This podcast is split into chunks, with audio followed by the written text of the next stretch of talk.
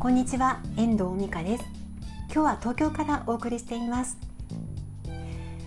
今日8月23日の午後の飛行機で新千歳空港から成田空港に入りました。今日使った飛行機はローコストキャリアジェットスターだったんですよね。久しぶりにローコストキャリアに乗っての今日は発見がたくさんあったのでそのことを今日話していきたいと思います。もしよかったらお付き合いくださいねで今日ジェットスターに乗っ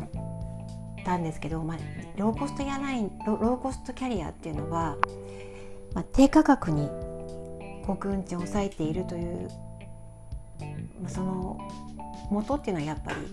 あの人件費を安く上げる、まあ、そんなこともあってサービスが最低限のものだけしか揃っていないっていうのが一つあると思うんですよね。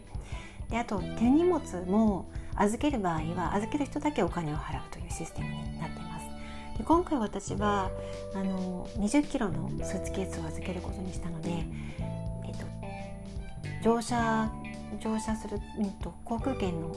とにプラスして3000円お支払いをして飛行機に乗りました。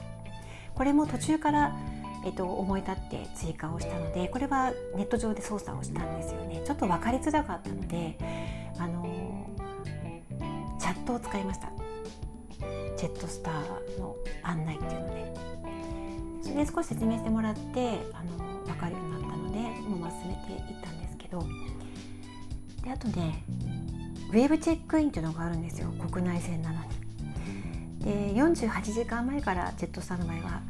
チェックインができるのであの私も2日前にもうチェックインをしておきました。かそういうのってね知らないとよくわからないじゃない知らないとねやらないからもう向こうに行ってから手続きすることになる感じなのでね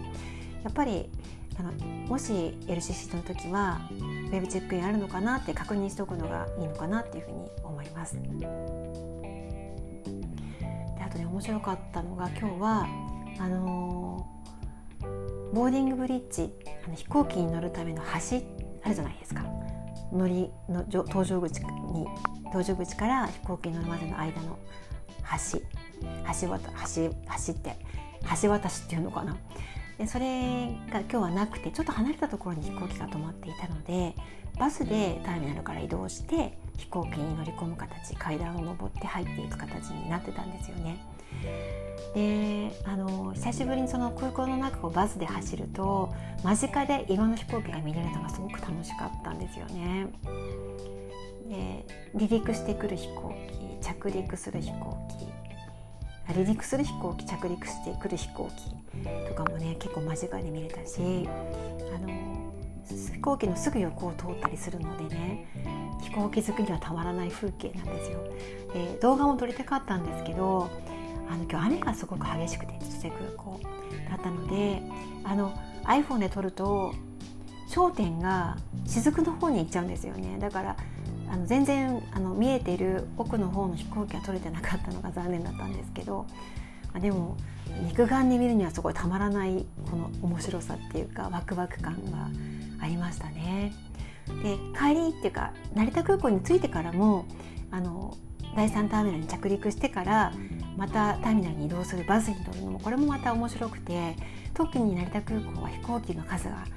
比にならないくらい多いのであの見たこともないようなあんまり普段普段普段普段は見かけないような飛行機アメリカン航空の尾翼にアメリカの航空がデザインしてある飛行機が並んでいたりとかこうそういうあの見たことがないあのラッピングの飛行機が結構止まってたのですごく面白かったんですよね。もう飛行機好きにはたまらない風景だと思います。あと機内で面白かったのが CA さんの安全案内。これがあのテレビではないんですねジェットスターの場合は。CA さんが喋りながら説明するんですけど正直なところあんまりいつも通り一遍なので見ないんですよ私も。だけど今日はねなんで見てしまったかっていうと CA さんの語りが面白かったんですよ。で何が面白かったかというと名詞例えば救命救命胴衣のことを救命胴衣とかってすごいゆっくりしゃべるんですよ。あとね窓の日よけ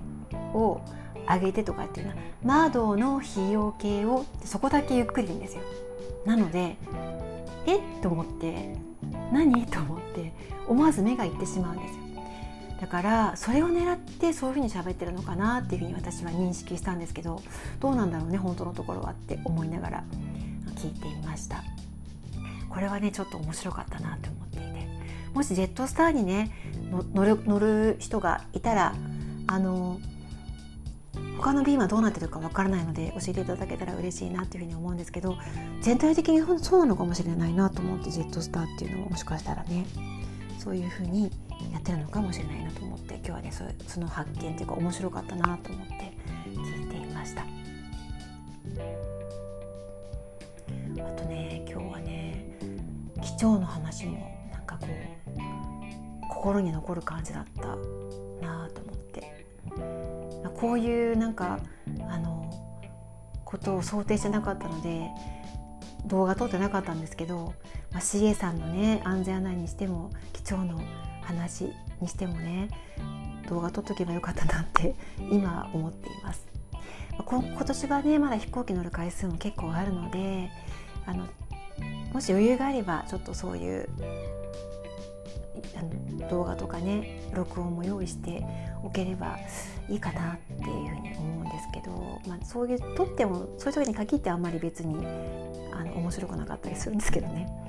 まあ、でも飛行機好きにはたまらない今日はね一日だったなっていうふうに思っています。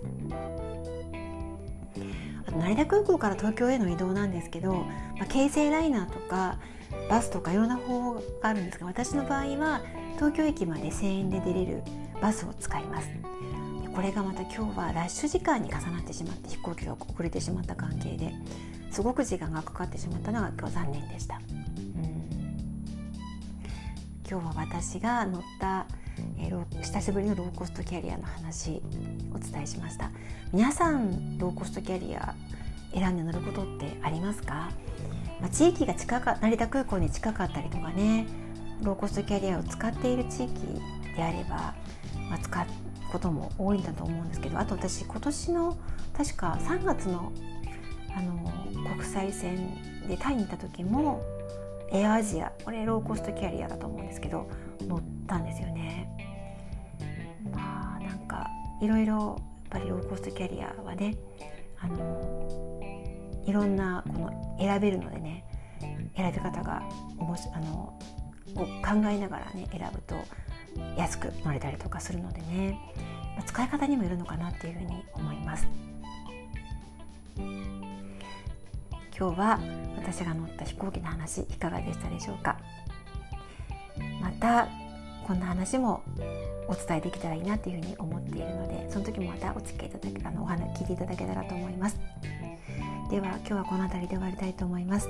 最後までお聴きいただきましてありがとうございました。また聞いてくださいね。ではまた。